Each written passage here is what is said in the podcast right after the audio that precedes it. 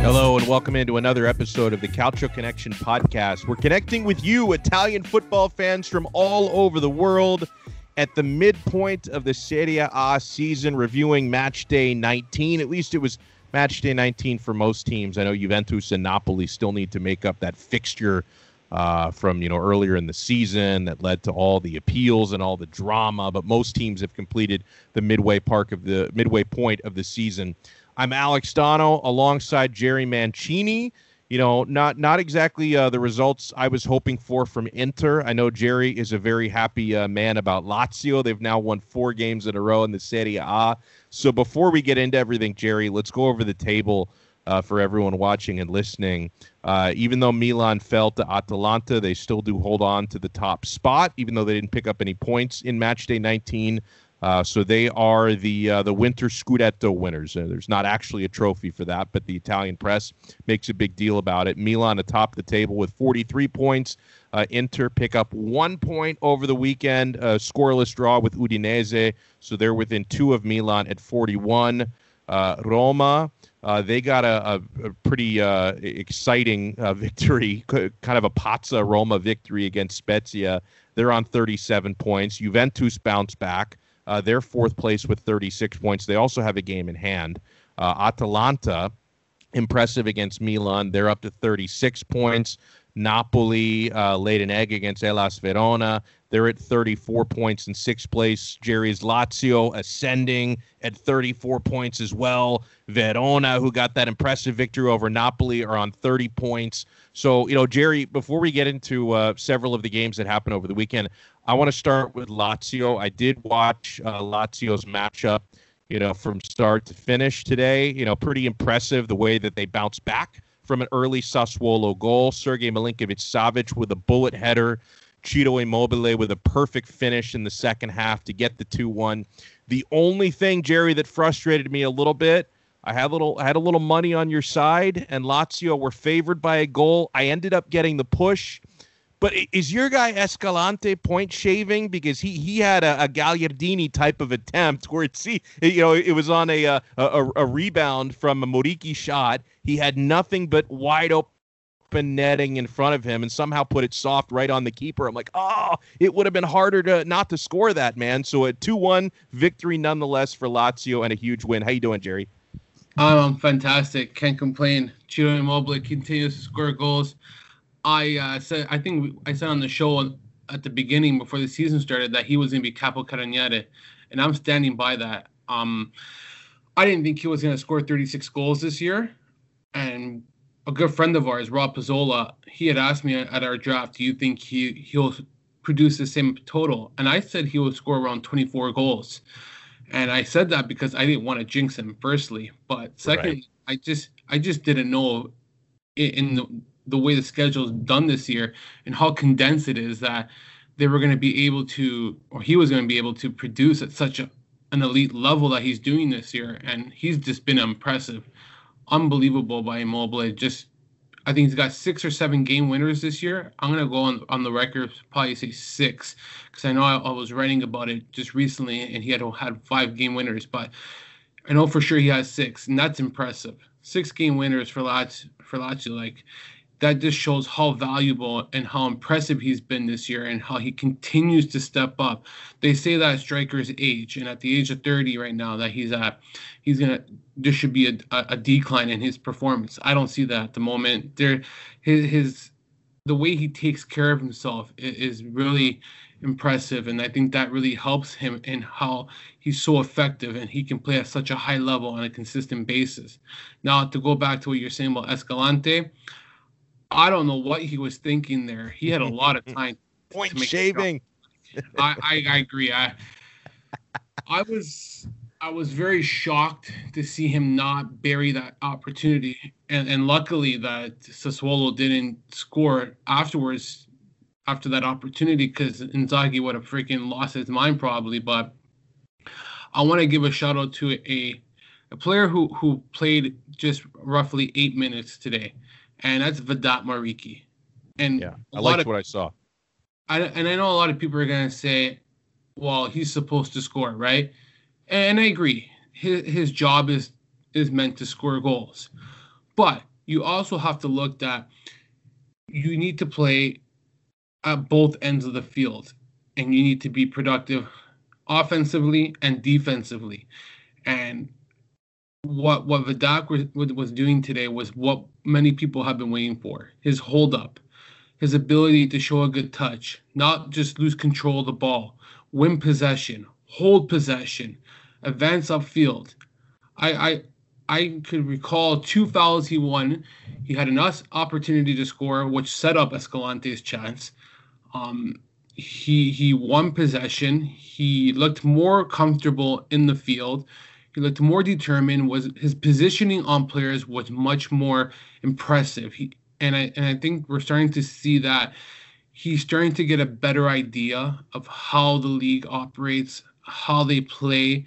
He's growing confidence, and that performance he had against Parma midweek against, in the Copa Italia, I thought he was the player of the game, and his game all around was just so impressive. And he hit the post twice, and he did set up the the, the winning goal. Mm-hmm. But um, just maybe the fact that he had COVID, he was hurt twice, he did arrive late from the transfer market, and we didn't give this guy a proper chance, maybe, where he hasn't had enough playing time. He hasn't been able to be more familiarized with Inzaghi's tactics, and we're starting to see the the good part of what Vedat Muriqi can can bring to Lazio, his aerial height, his presence. And maybe it's early days, but for a twenty million dollars signing, these are encouraging things to see.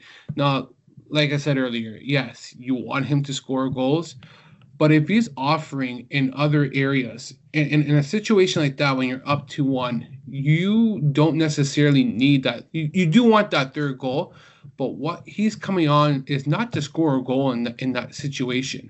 He's coming on t- to basically win possession, hold possession, not give it back, and, and just limit Sassuolo's ability to score goals. And that's exactly what he did. He's coming in there to play a more of defensive role as opposed to an offensive role. And and that's encouraging to see what Vedat was doing compared to probably, I would say, three matches prior to that, or prior to the last two matches where he couldn't do the hold up. He couldn't do the passes, the simple stuff. And this is really encouraging to see for, for our, all the Laziale fans. So these are early days, but encouraging signs. And I am a strong believer that you need more than half a season to evaluate a player when they're coming over from a different league. I mean, th- this is a guy who didn't have Serie A experience, and this league is so different. It requires an adjustment. Um, it, a completely different style of play. The intensity is different. It's so much more tactic-focused than any of the other other major European leagues that I, I strongly believe you need more than. I mean, now he just, you know, uh, it, he... seventeen, eighteen match days in, and in Coppa Italia, you're starting to see something from him. And so I, I think, Jerry, pe- people really um, were, were judging this guy thirteen, fourteen match days in. You just need to give him more time. No, absolutely. And you know what? Like you said, he's starting to get that experience. He's gaining that knowledge of how the Serie A works. And Inzaghi's showing confidence in him, too. So that's really encouraging to see. Now, another player who I've been really impressed with, well, not impressed with, but the fact that he's uh, he he stepped up today was Akpa Akpro. And yeah. I, I saw a lot of people calling him out, saying he's not good, he's shit, shouldn't be in the midfield, should be Andres Pereira. And, and I do agree, Andres Pereira is the player to come in and replace Luis Alberto. That's why he was brought. He was brought basically to provide that offensive, like that that more Trecatista kind of role where he's creative. He can set plays up. He can advance the, the, the ball upfield, um, creative passes, all that stuff that, that Luis Alberto does. But the problem with Andres Pereira, which Inzaghi had referenced, was that he doesn't play defense. And Akpa Akpro plays defense. He tracks back. He can win challenges. I know his passing is not as accurate as Pereira, and he doesn't do that creativity stuff, but what what we're seeing from Akpa Akpro is he's winning challenges in, in the midfield. He set up the second goal, which led to Ciro Immobile uh, scoring. He he won the midfield battle. And I think that what Inzaghi likes is that he wants players who are willing to track back and, and help defensively. And that's been an issue, a concern for Lazio this year, where they, I believe they've only earned four clean sheets in all competition. And that's a very concerning sign. You saw in the first six minutes they conceded a goal, which could have been avoided had they not just cheaply sent the ball upfield to absolutely nobody. I think it's Patrick who just goes with a long pass, and it's in the middle of the, in the field, and it's given to nobody, and it just comes the other way, and Patrick's out of position. I know that he he he struggled today, but that's just one instance. Now, with Akpa Akpro, yes, you, you want somebody to replace Luis Alberto who's who's more offensive-minded, but again, this is where Sergej Milinkovic-Savic has the ability to play that role, which he did today, and I thought he did a damn good job. Absolutely, I agree. He was the key to the midfield, and the problem when he plays with Luis Alberto is that you can't play the same role uh, as Alberto, and he's more of a box-to-box, more not defensively. He, he is defensive-minded, Savage, but he's more of a Mazzala. He's more more stationary behind him. Now, what we saw with Savage is he does have the ability to, to be more of an offensive-minded player. And and the difference between him and Alberto is that Savage can win challenges. He doesn't get fouled as often as often as Luis Alberto. He's not as a liability. And I think that's the one downfall in Alberto's game is that he, he doesn't always win challenges. And sometimes when he does when he when he doesn't win them, he they're very dangerous challenges where they result in cards or numerous fouls. So I just think that with Savic, he has a better read for the game. He is more f- physical, more demanding, more composed in the midfield. He has the ability to do long passes accurately. He he can hold possession. He doesn't overreact when he has it. These are things that we saw today, and, and this is encouraging because it was a concern of what can the midfield look like without Alberto. And maybe it's not as scary as we thought. Savage is the key to replacing Alberto, not Andres Pereira maybe, and obviously not Akpa Akpro. But I'm still curious to see how Pereira would play with without Milinkovic-Savic in the midfield. Because would it have been easier today had Pereira played? I don't know. Because, again, he doesn't have that defensive mind in him. And that kind of is concerning. So I will, I personally would like to see what Pereira can do with Savic. It, it could be better. I could be wrong. But I guess only time will tell. And I hope that he does start in the Copa Italia versus Atalanta on Wednesday. It would make no sense not to start it on Wednesday. I would not. I would advise that we don't play all our best players. And and I heard today that a lot, like Immobile is on painkillers right now because he's dealing with an ankle injury or a knee injury, and then, and Caicedo is on painkillers as well. Wow. So yeah, so there's a lot of uh, injured players for Lazio, but they're battling through it, showing some good heart, uh, character. You know, you, you brought something up that I think is worth a debate as to how you think teams could or should handle their squad rotations in Coppa Italia. Because I know that, you know, for example, another matchup we have coming up midweek is we have a Milan derby in Coppa Italia. And um, I would say the vast majority uh, of Inter supporters, myself included, are, and I know it's Milan, and I know you always want to beat Milan. It's a statement game, and if you do win that game, that can be a nice, you know, momentum booster, you know, coming out of it. But at the same time, um, when I've got guys like Lukaku and like Barella and Brozovic who often get run into the ground, okay, And I know how important it is for Inter to make a push for a Scudetto because they have all their eggs in that basket, right? Mm-hmm. Out of Champions League, no Europa League. You've got a manager on twelve milioni net per season, the twelve million dollars man, uh, twelve million euro man, Antonio Conte. And uh, really, I mean, if if, if Inter win, is going to be, it's going to be looked at like a failed season. Um, and I, I know for Milan that, um, and, and, and their fans, you know, tend, tend to say this, and I understand it, that the real goal for them, they will say, is top four, that they, they kind of look at Scudetto as more of a dream, and they're in first place. They've been in first place most of the season. But, um, you know, for, for them, obviously, having not even qualified for Champions League for the last several years, they're all saying, hey, the really the goal is top four. The Scudetto is kind of a bonus.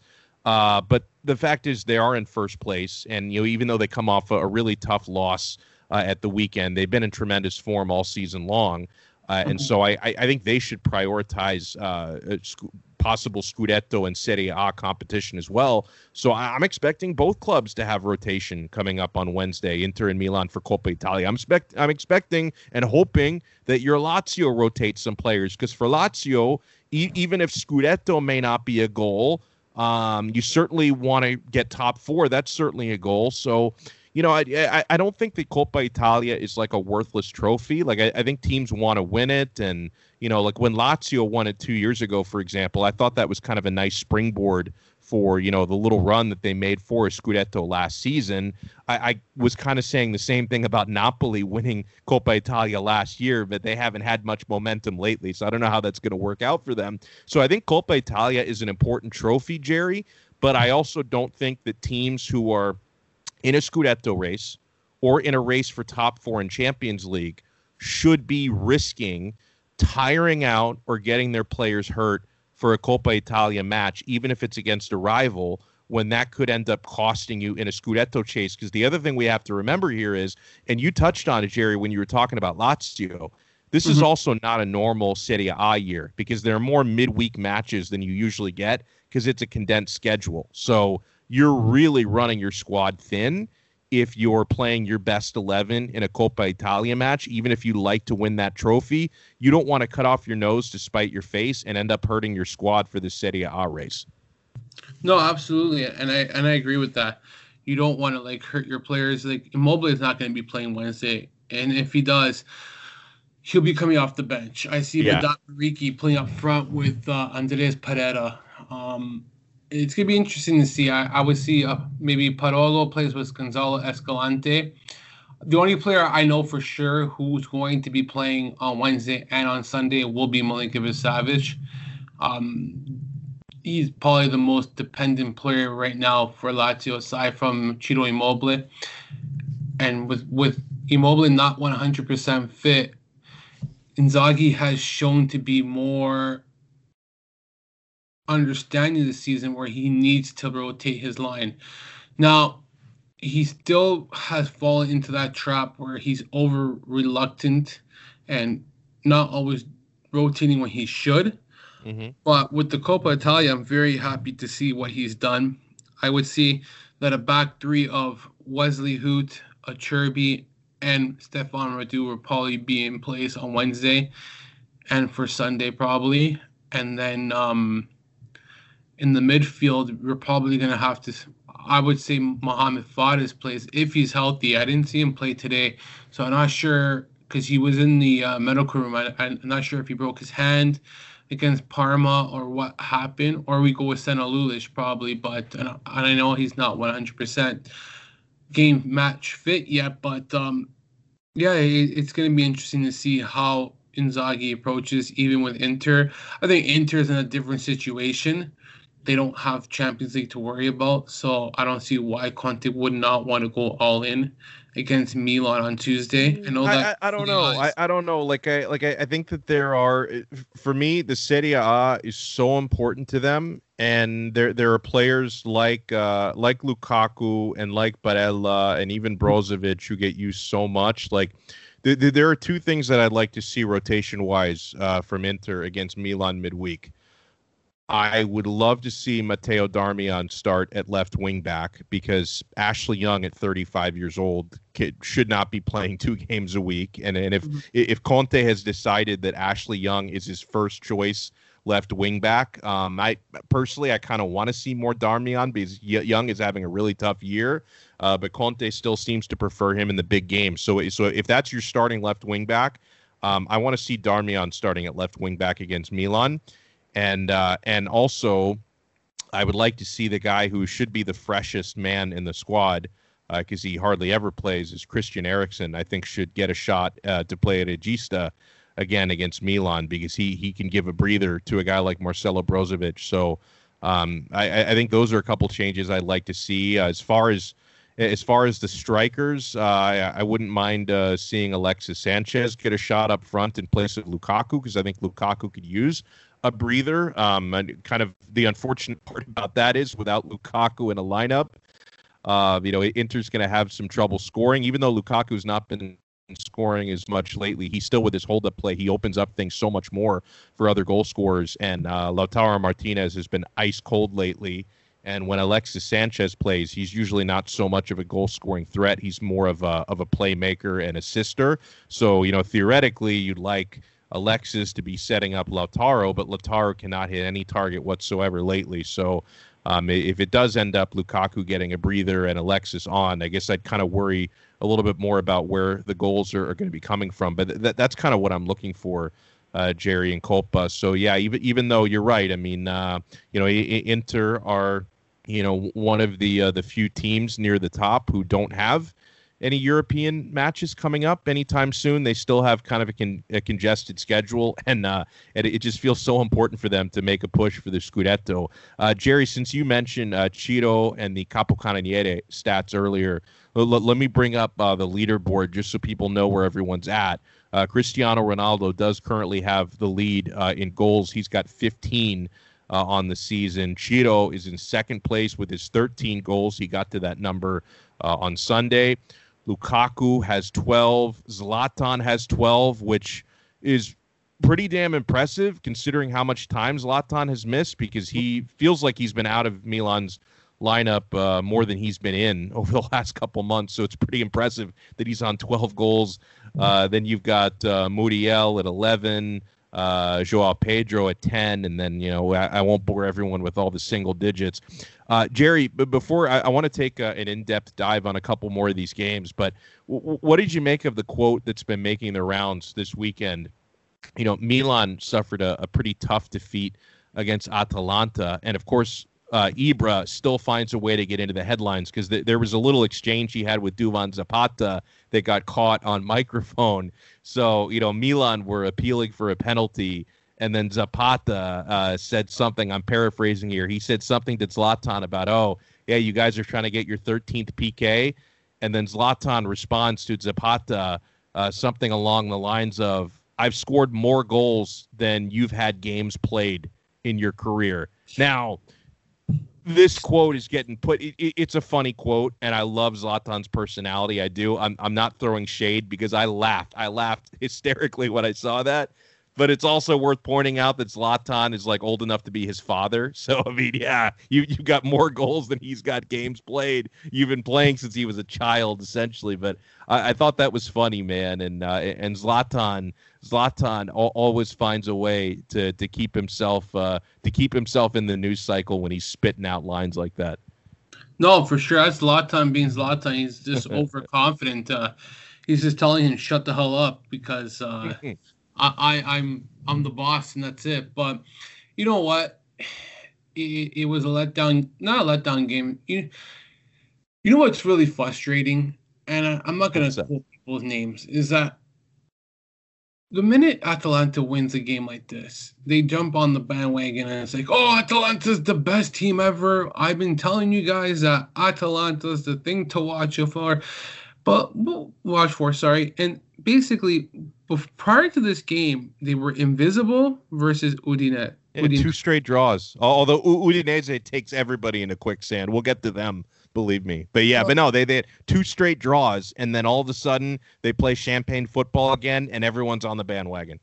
I think the problem with Milan is they're not a type of team that's going to sit back, park the bus, and, and play that low block kind of game. They are going to come at you as well and very attack-minded. And I felt that the problem was that the midfield, it was so spacious for Atalanta that it benefits to their game. And, and if anytime you you give this team any space t- to move the ball and attack, they'll exploit you and take advantage of you. And that's mm-hmm. what I felt had happened in this game. Um, it was an impressive effort from Atalanta, who didn't show up for the first ten minutes, but afterwards settled in and just really took control of the game. I I... don't know where Milan went. I would have thought watching this game that Milan had played in the midweek Copa Italia match and not Atalanta. Sorry, I would have thought that Atalanta didn't play on on Wednesday and it was Milan who played Wednesday, Serie A match. My apologies. Now, that wasn't the case, and Gasperini had his men focus and re-energize. Now, you know what? Even though Milan did lose this game, for the most part, they were missing a lot of key players as well. Um, yep. I don't like, I'm looking at the lineup right now, and I didn't like everything that started here. Like, Mieti did not impress me in that midfield. I thought that he lost possession, he lost challenges. He didn't really do anything to encourage me. Tonali, you can see his uh, weaknesses, losing challenges. I think he was accountable for one of the goals that led to Atalanta scoring. Um, it, it's Leao. I don't like Leao up front. Just doesn't do it for me. He doesn't pres- doesn't. He shouldn't be playing in that number nine role. He he suits better as as a left winger. That's mm-hmm. where that's where you'll get the best out of Leao. Number nine, he just looks like. He can't control that. He can't man that position like he should. But um, it, it wasn't all bad for, for Milan. I thought Kalulu was magnificent for Milan. Um, well, he, guy- he's the next Pogba, according to our buddy uh, Martino Puccio. He's uh, the, the the greatest value signing since Pogba. Yeah, I, I, I didn't want to comment on that tweet because, because it's just going to go a back and forth, and I thought that was a stupid tweet, to be honest. I don't know how you can compare him to the next Pogba-type elite player when he hasn't even reached to, to a quarter of his potential yet or shown the possibility. Yes, he's been decent this year. He, he's been not decent. He's been very good. But you need to see this at least for two seasons to say, hey, you know what? This this was a really good signing. This is a Pogba-type signing. Now, not to take anything away from him, I think that he's been impressive. I thought Calabria had kind of a, a letdown game. He it probably wasn't one of his best performances in recent time. I thought that he lost a lot of challenges, um, was caught out of position. Not one of his best games personally, just in my opinion, but not to take anything away from him. He's been good this year. But overall, it's it's just a game where they just – It, it, either they just went and fell asleep or whatever it may have been. It was just one of those games where Milan didn't show up. Now, the question is right away is going to be, do you think that with a loss like this, is this team just not there to win a Scudetto? Mm-hmm. Um, probably not. They probably were never built to win a Scudetto. I'm just curious to see now, okay? And I've seen Lazio two seasons ago in twenty eighteen nineteen, they in the first half of the season prior to the when the winter break was done, they were in fourth place and they were in a, in a comfortable position to finish in the top four. In the second half of the season, it kind of went downhill where they had Europa League, they had Copa Italia, and they had the league, all three fronts, and it really, really hurt their season. Now, mind you, Milan has better depth than Lazio did at that time. But I, I'm just curious to see how this goes now because it's – I find that the second half of the season becomes more challenging than the first half. You, you start Absolutely. to deal with, you start to deal with injuries. Your form is not the same. You've you've you've been playing more minutes now. Um, you're playing more. Like, Milan's not going to be playing these these these group stage games. They're going to be playing better competition in the Europa League. And if they're to win on Tuesday, just say, then they have two legs for the Copa Italia. And I, I'm just curious to see how this team continues. And they have a lot of young players, and they've done well. But I just wonder how, how long, if they can continue to be playing like this. Um, yes, you got Mario Mandzukic, but he hasn't played much since last year. I, I still think it's a good signing.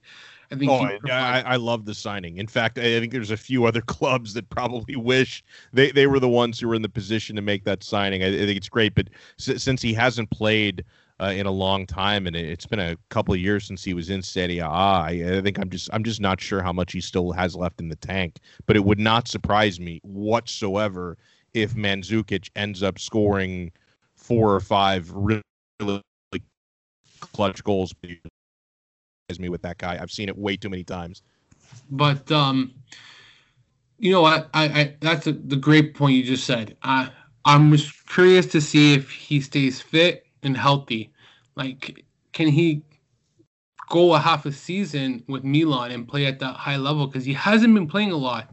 I don't think he's he played what five games last year, yeah. out, out wherever he was, and he really didn't play much last year, and it probably since two seasons ago he, where he was actually playing regularly. Now, we'll see how he does with Milan, but uh, regardless of how it turns out, he provides leadership, experience. Even just as a bench player, it, it's still a, a proper signing. So we'll see how that works out. But for Milan, I think the goal is still top four spot. I don't see why they can't finish in the top four. I didn't have them finish in top four. At, at this point, I'd be shocked if they don't. I mean, they're they're. Uh, I mean, how, how many? Let me look at. Uh, I mean, obviously, they're they they'd be Scudetto winners if the season ended today, but so they are what uh, eleven points in front of the fifth. Oh no, sorry, uh, seven points in front of the fifth place team. So they, it, it's a nice cushion. I, I I think they're they're feeling pretty good about top four. No, I, absolutely, you're right. But um, I'm just curious now, if they were to win, lose their next game, okay, on Tuesday to Inter, and then they lose their Serie A match, I wonder if that starts to trickle in the back of their head, because their next game is against, who do they play next? Uh, oh, they play Crotone. Forget it. Uh. So that that's that's a guarantee win. Forget it. They'll they'll bounce back. So actually. No, I'm wrong. Sorry, my apologies. That's the week after. They play Bologna. So, you know what? Bologna had a decent game today against Juventus. So, you never know. Anything's possible. But the last time these two teams met, freaking Milan destroyed them. So, Well, well let, let me move on to uh, – so so M- Milan got a little bit of help, right? So, despite despite the three nil loss to Atalanta, they – You know, they, they keep the top spot. They get the winter Scudetto. Uh, Inter had the opportunity to tie them in points, and they, they would have technically Inter been ahead uh, by goal differential. So so they Inter could have been winter Scudetto winners had they just gotten uh, something better than a draw out of uh, this Udinese match. But it, it turned out to be a nil-nil draw. Uh, I, I'm making no excuses for Inter. I'll, I'll get into their performance in a second, but it, it is worth noting that uh, Udinese have done a really good job this season frustrating some of the better clubs. I mean, just uh, a week prior, they had a one one draw with Atalanta. You know, they Napoli did end up getting three points against Udinese, but it was it was very, very difficult for Napoli. Udinese pushed them to the limits. Uh, they took all three points against Lazio earlier this season.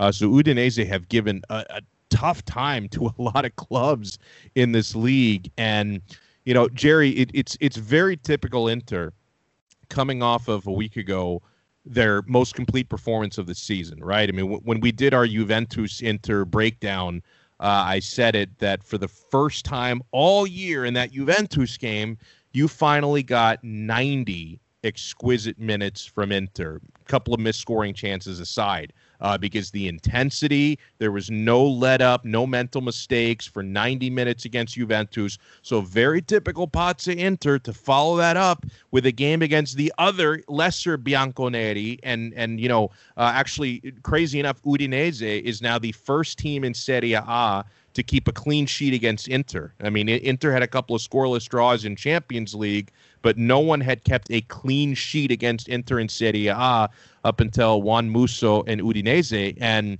th- th- this was a game where, you know, um, Inter just lacked the energy and the spark. I didn't see a lot of runs getting made in the final third. I didn't see a whole lot of intensity. Might have been kind of a, an emotional hangover from the Juventus win, which, again, if you want to win a Scudetto, you can't be having emotional hangovers. You have to give the same intensity game in and game out. Uh, lacked ideas in the final third. Uh, a big issue for Inter. I don't want to call out too many individual performances, but I think a guy who deserved a call-out was Ashraf Hakimi, shockingly poor in this game.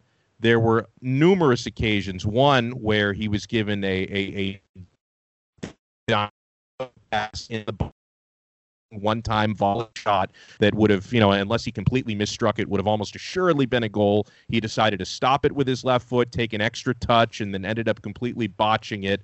Uh, he misplaced a ton of balls in that game, so Hakimi had... You know, and he had a, a couple of, I guess, questionable performances very early on in the year. He had been in torrid form for the last couple of months. So this was his poorest game in a really, really, really, really long time. Uh, you know, we we continue to see Lautaro Martinez struggle. He's got to break out of a bit of a slump. Um, and, and something from this match, Jerry, that I thought, I, I think that it can get a little bit lazy, the way that people just go right after criticizing and blaming Antonio Conte for everything. There is one thing in this match I thought Conte could have done, and that was at some point in the second half, he could have brought on Christian Eriksen, because this was the sort of performance, and we know what kind of a team Udinese is. Um, they're going to put everybody behind the ball. They're going to try and protect the nil-nil draw. They're going to make it like you're stuck in quicksand when you're in the final third trying to get the breakthrough and score a goal. Inter completely lacked the creativity in this game necessary to find the breakthrough. And so bringing on a guy like Christian Eriksen, I thought, because, you know, you, at this point, it doesn't look like you're selling him or loaning him out anytime soon. So he's going to be at Conte's disposal, I would expect, you know, until the end of the season in May or June or whatever the hell that is this year. He's going to be at Conte's disposal. I, I thought that this type of a match could have called for Eriksen. That's one thing that I'm going to blame Conte for. You know, someone Conte did bring on in the second half who just uh, w- was poor. Uh, was Stefano Sensi. He, he really, really struggled. He misplayed some balls and uh, and just didn't have the sort of spark you would have thought. It's unfortunate with Sensi because you go back to the first month and a half of the twenty nineteen twenty twenty campaign, and he was one of the best players in Serie A for the first six or seven weeks of that year. And now it's just been the injuries, the knocks, the lack of consistency. This guy has never had enough time to play for, you know, a few consecutive weeks and regain his form. I thought Sensi was really poor in this game. But w- what I'm saying, Jerry, about people like blindly criticizing Conte, and I'm not a huge Conte fan. You're probably a bigger Conte fan than I am, to be honest. But I do think the criticism gets a little bit lazy when I see everyone, that nil-nil draw, the disappointment that was against Udinese. I see so many Interisti just motherfucking Conte left and right. What are you doing? What's this mentality? Why don't you have a plan B? One of the issues for me is, um, yeah, it, it was a poor showing by Inter. Conte probably could have done better. But when you have people like Hakimi and Lautaro and Lukaku missing scoring chances, th- there was a point in the second half where, you know, Hakimi had Lukaku wide open for a cross, would have been just a, a, a gimme bunny of a goal, and Hakimi put the pass three feet behind Lukaku. So this, to me, there was there were plenty of execution issues, okay? If Inter had a couple of, uh, and, and listen, there was not an abundance of scoring chances in this game. There was a lack of creativity, but there were a couple of scoring chances that should have been finished by Inter. And if one of those chances gets finished and Inter come away with a one-nil lead, no one's shitting on Conte for that. So because of the nil-nil draw, everyone, oh, he doesn't have a plan B. What is Conte doing? Um, yeah, there probably were things he could have done better in that match, but hindsight is always twenty twenty. To me, I think you can put that as much on the players as you can on the manager, because I need to see more energy. I need to see more runs being made. I need to see more creativity. I can blame the manager on some of that. I can't blame the manager on all of that. There there needs to be more effort and uh, and better finishing from the players as well. I can't blame that all on Conte. No, you can't. And I have one question here. I'm looking at the, at the whole like lineups and everything. I'm curious, and Conte has done this quite often this season, is that he hasn't used all of his five substitutions. So what puzzles me is, and I don't know, I don't know if anybody has called this out on Twitter. I'm pretty sure he only made three of his five substitutions yesterday. He could have brought on Darmian. Yeah. He could have brought on Eriksen. You could shit. You couldn't even brought Kolarov against this team. Please no, never. I, never. I know you don't like him, but this is where this is probably a, an opportunity where you do bring him in against a side like Udinese, where you, you can take advantage, right, of of a player like that. So I, I don't know. Like the problem with Sensi is that as as much as you guys think that he's been playing well, he hasn't played since January third, and then prior to that, he played yeah. December twentieth. So the layoff is like you're going three weeks without playing. You're playing one game. You got hurt. And you come back three weeks later. You play for twenty minutes. And you're not you're not getting that consistent rhythm from, from uh, Stefano Sensi. So I wouldn't put too much into like how his performance was against Udinese. But you have to... You have to look at basically. You basically have to uh, look at how how it's progressing for him, and, and it's encouraging to see that he was able to to to to stay in the game for twenty minutes and basically not not just um, get hurt. I'll, I'll say he didn't get hurt, so that's the most encouraging thing. Now I didn't watch this game, but based on what you're saying, there was no creativity, there was no hustle, there was nothing that really inspired you in this game. It seems as if that's yeah, that's definitely the case here. Now, look, and, and, and another reason, Jerry, why that's frustrating was there was um, there was no squad rotation whatsoever here. So th- this was the same exact starting eleven that dominated Juventus six days prior. Uh, you know, Conte went with what he considers to be his strongest starting eleven, the same eleven that took down Juventus. We're gonna, you know, we're we're gonna we're gonna keep the pressure on in the Serie A. Gonna try to take top of the table. You know, we're gonna run it back from the Juve game, and yet somehow the same starting eleven that had all that intensity against Juve had none of that intensity against Udinese. No, absolutely, and if you're gonna keep Eriksen, it seems as if he's not going to be going anywhere because his wages, no one can afford his wages. Yeah. And you you have to figure a way to get this guy in the lineup. It's simple as that. That's, that is the priority. That will always have to be the priority, because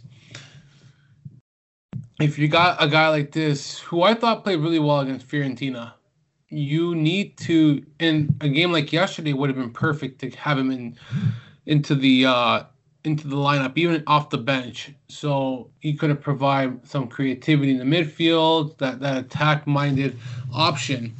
Now, again, it's this is a, I would say that it, it's it's frustrating.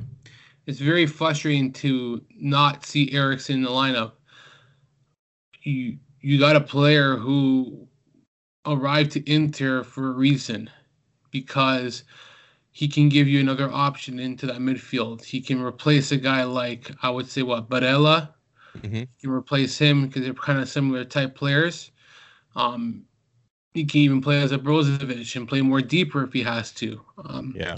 I don't I don't know why Eriksen's not being used, but and another player who could have played yesterday, and I think you mentioned this already, is Darmian.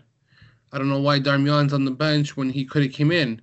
You you can put him on the wing and replace this Ashley Young, where I bet you, not watching this game yesterday, because I haven't watched the replay yet, Ashley Young probably offered very little on that left side. Yeah. Looked probably stagnated. I can just picture right now, he does the same stupid thing where he runs down the wing, crosses the ball into the into the box to absolutely nobody, or just forces it into nothing. And a guy like Darmian can provide something different off the bench, where, again, he sat on the bench and didn't come on. So you you have depth. You got to use it. You know what I mean? Like, that, it's simple as that. I don't, again, I, I didn't watch the full. And the, the last part is he made all three substitutions, and I think he's done this before. He made all three substitutions at the seventieth minute. One shot, all at the seventieth minute, and that's it. Like, why not spread it out? I don't get it, man. I, just, I love Conte to death, but then when he does things like this, it's just like, just so frustrating. Honest to God.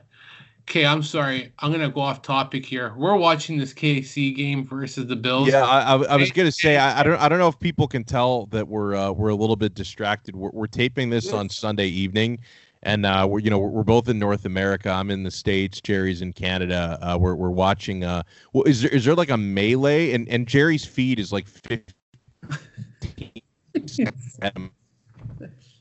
Last few minutes of uh, of the Kansas City Chiefs beating the Buffalo Bills. Casey's up seventeen points. I mean, Buffalo's still trying to give them hell. Like, they're, even though it's like mathematically impossible, they come back in this game. They converted an onside kick. They're going all out. They had a J- Josh Allen just got knocked on his ass. But uh, yeah, man. Listen, Jerry, I've got uh, I've got over fifty-four. They're already over that. I've got Kansas City minus three and a half. So I'm having a good night here. Did you see Josh Allen throw the football at Okafor? Yeah, wow. Wow, I just saw that now on the replay. He just tossed the football in his face. And then runs in, and was it Allen who got tackled out of nowhere? Like, just got tossed a, a nice beating. My God. Today, I know this is a, this is a football, a European football podcast, soccer, but there's been some crazy stuff in the N F L today, man.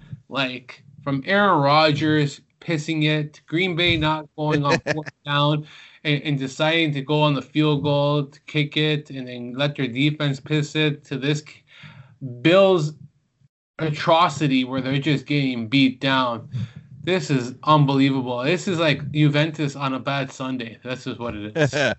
Well, well, let me uh, since we're a little off topic, let me let me bring it kind of back to calcio. This is not on the field thing, but um, ha- have you seen, Jerry? Um, and and there have been some fake ones going around, but I think we've seen the real leaked Inter Milano logo, uh, the new logo that's going to replace their current crest. Um, it's like for this has been rumored that they're changing their their logo, their shield. It's been rumored for a couple of weeks now. There have been a lot of graphic designers who have put out fugazi ones, fake ones, but like, you know, Nike. And the way I understand it was like they, they claimed that it was accidentally leaked and then they deleted it. Folks, companies like Nike don't leak things by accident. They wanted it to happen like that. They wanted to put it out there, pretend to delete it. Like, oh, we shouldn't have done that, because they want to get people talking, so that they're, companies that big don't make stupid mistakes like that. They they don't accidentally schedule a tweet to go out. Uh, they, everything like that happens on purpose. So they wanted people to see this. Um, and of course, anytime. And, and one thing that's kind of funny, like, people talk about Inter's logo as if it hasn't changed since nineteen oh eight. In my lifetime alone, they have tweaked or changed the crest multiple times. Like, when I was a really little kid, it used to be that old school shield with the snake in it. And then, like, over the last twenty years, they've kind of tweaked, uh, you know, the F C I M logo that they've used for, for you know, for since the nineties. But it, it's been adjusted and tweaked a couple of times. So this new one is that um, they're, the club is not changing names. It's still going to be Uh, F C Internazionale Milano, but they're they're taking the F C out of the crest, and just for marketing, they're going to call it Inter Milano. So the new logo, and I I know that uh, people listening can't see this, but you know it's it's kind of a similar pattern to what they have now, because it's a circle with a star on top of it.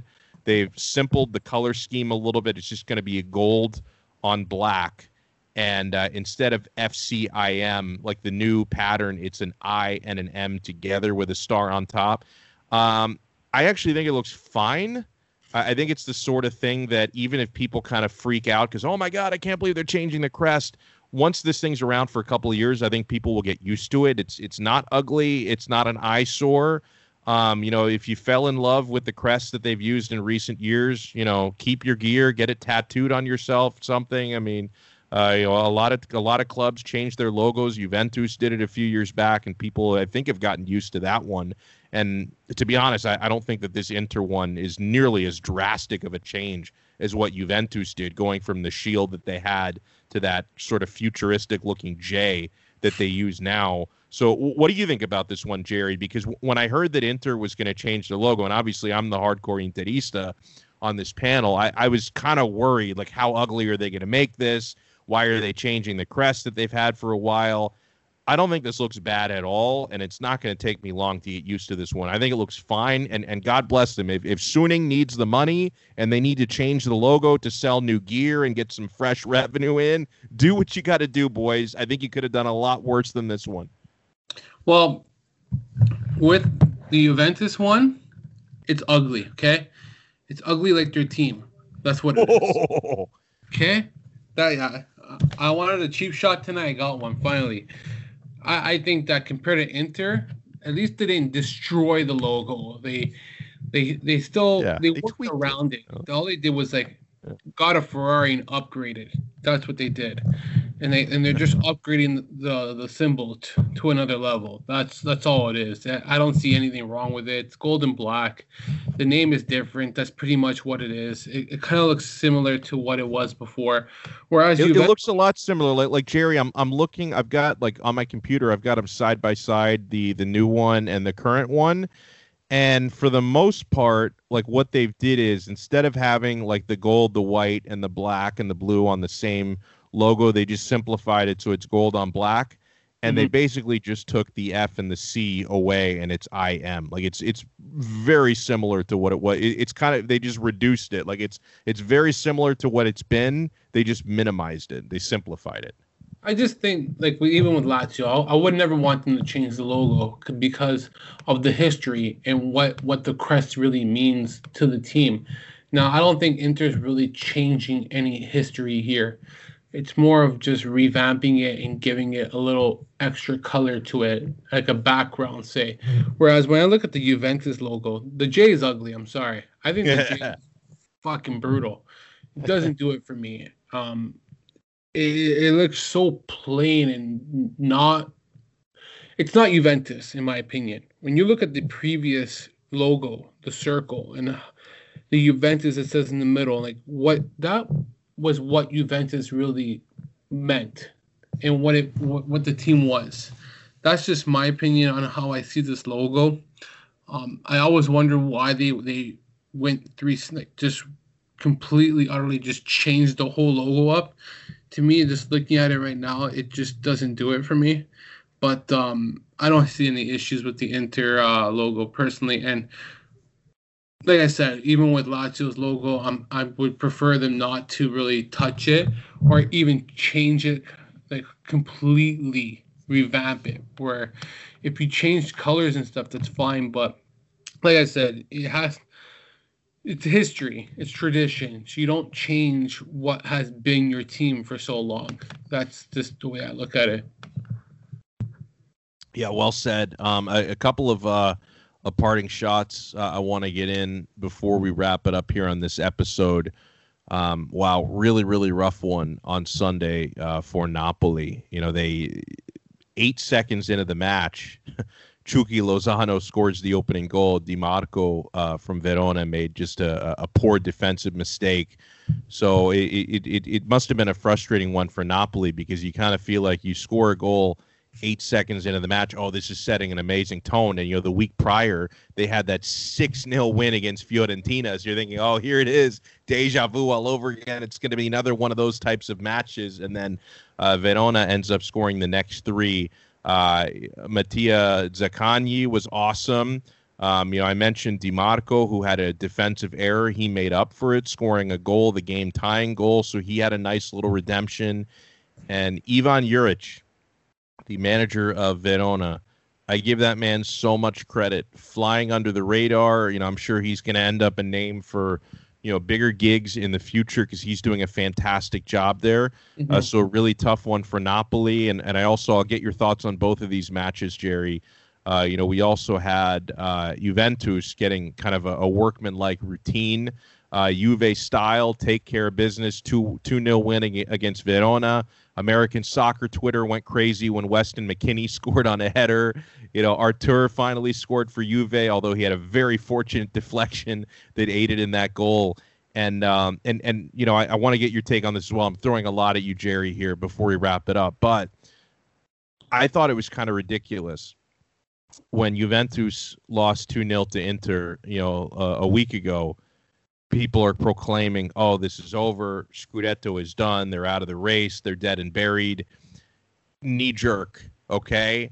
Um, for, for as bleak as it may have looked at that point, I don't think you can bury a team when they're not even close to being mathematically out of it. At that point, less than halfway through the season, for a team that's won nine straight Scudetti and had, had have proven. And, and obviously, you know, you can criticize Pirlo all you want to. You can call Juventus maybe overly Ronaldo dependent.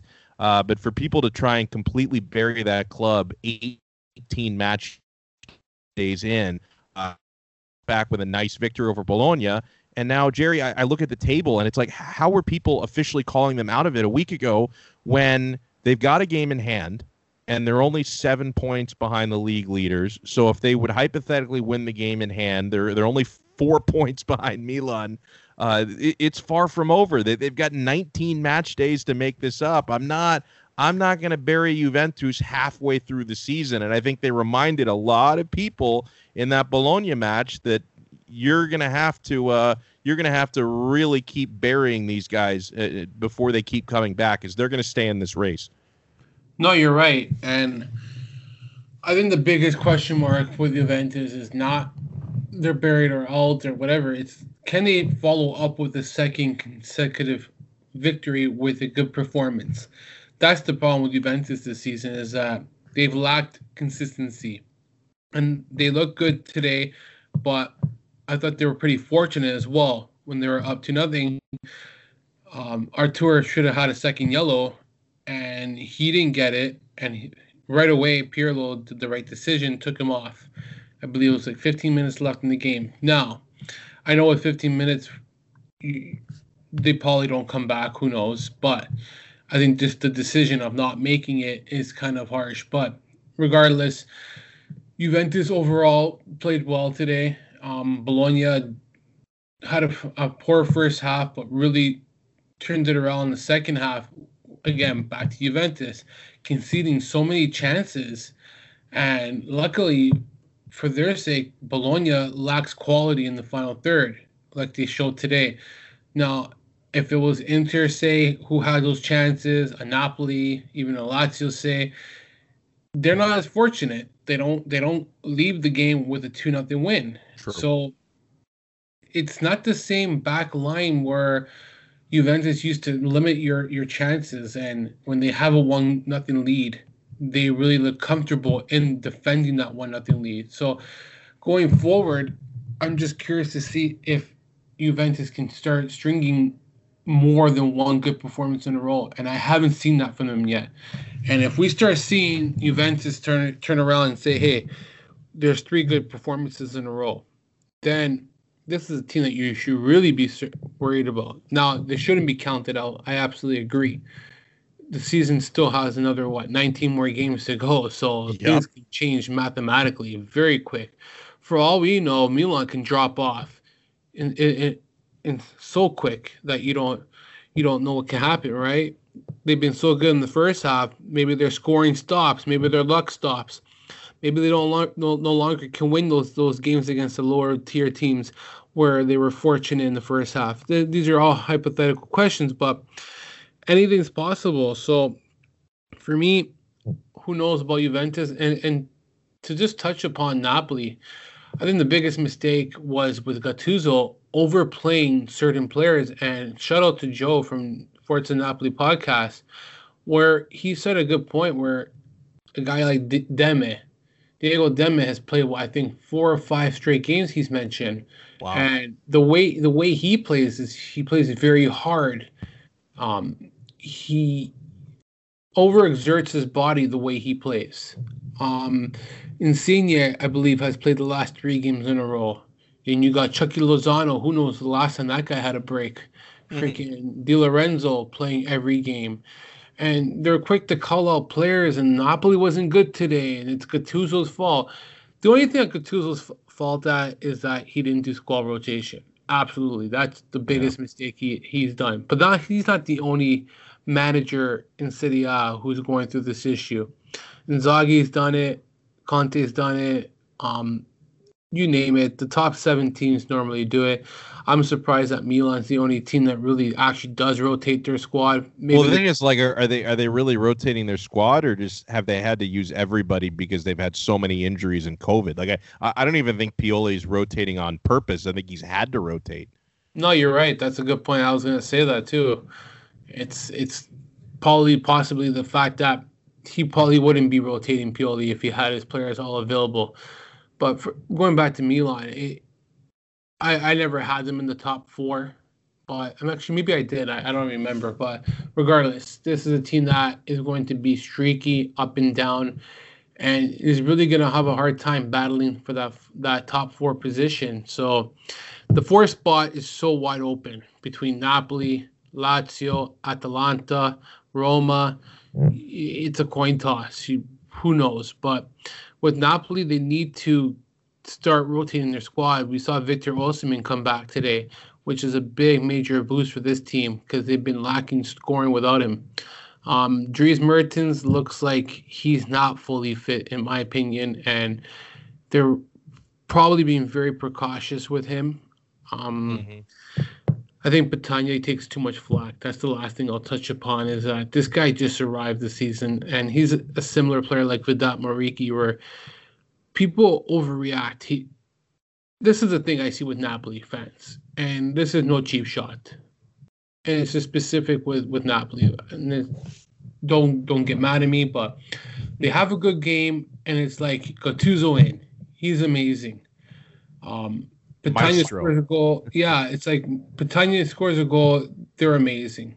Yeah. And then today, it's like Gattuso out. Take Gattuso out. He's shit. We shouldn't have lost today. But, like, you know what you're getting with Gattuso. This is a guy that still needs to, like, develop his managerial skills, but he's taken the team to another level. He inherited this team when they were in the gutter. And yep. it, it hasn't even been a full season where he's been able to manage his side. So it's not fair to just say, hey, Gattuso, oh. So he comes out. Who comes in? Another schmuck that's going to be in the same elite level like him. No, no Allegri coming to, to Napoli in January. You got to get not... my guy Spalletti. That's the guy they got to get. That the... guy would stabilize it. Yeah, they're not. They're going to get a rental coach for six months, yeah. provide the same shit that Gattuso is probably going to offer for six more months. Let him learn. Let him understand. Let him understand the difficulties. Overcome the hurdles. He he proven last season when they were really in a hole with um, Ancelotti. He turned it around. I don't see why he can't turn it around right now. I think the, the only issue with Gattuso, he needs to be more tactically smarter. He can't keep on relying on the same players. Maybe Politano should have started on the right today instead of Lozano. I know he opened up the score, but a guy Lozano, like Politano maybe would have been smarter. Give Lozano a rest. Um... Just certain things like that. But other than that, if they can figure out the squad rotation, and, and this is a team that was one of the most active teams last year who bought a lot of players, mm-hmm. supposedly is supposed to have a lot of depth, that they're able to call players off the bench, come in and step up. We haven't seen that as much as we thought we would. And I think that's the biggest thing. The biggest concern is once Gattuso starts feeling more comfortable and he starts rotating his squad, this is a team that can really do a lot of damage. So I wouldn't say Gattuso out. Don't be reactionary just because of one bad result. I, and the last thing is that you lost to a good team. They've beaten – I tweeted out today. They've beaten Atalanta, they've beaten mm. Lazio, they've beaten Napoli now, they tied Juventus, and they tied Milan. And the only top team that they beat, and I think they beat Roma as well, or they tied them, but the only team that they beat in the top seven was uh, Inter.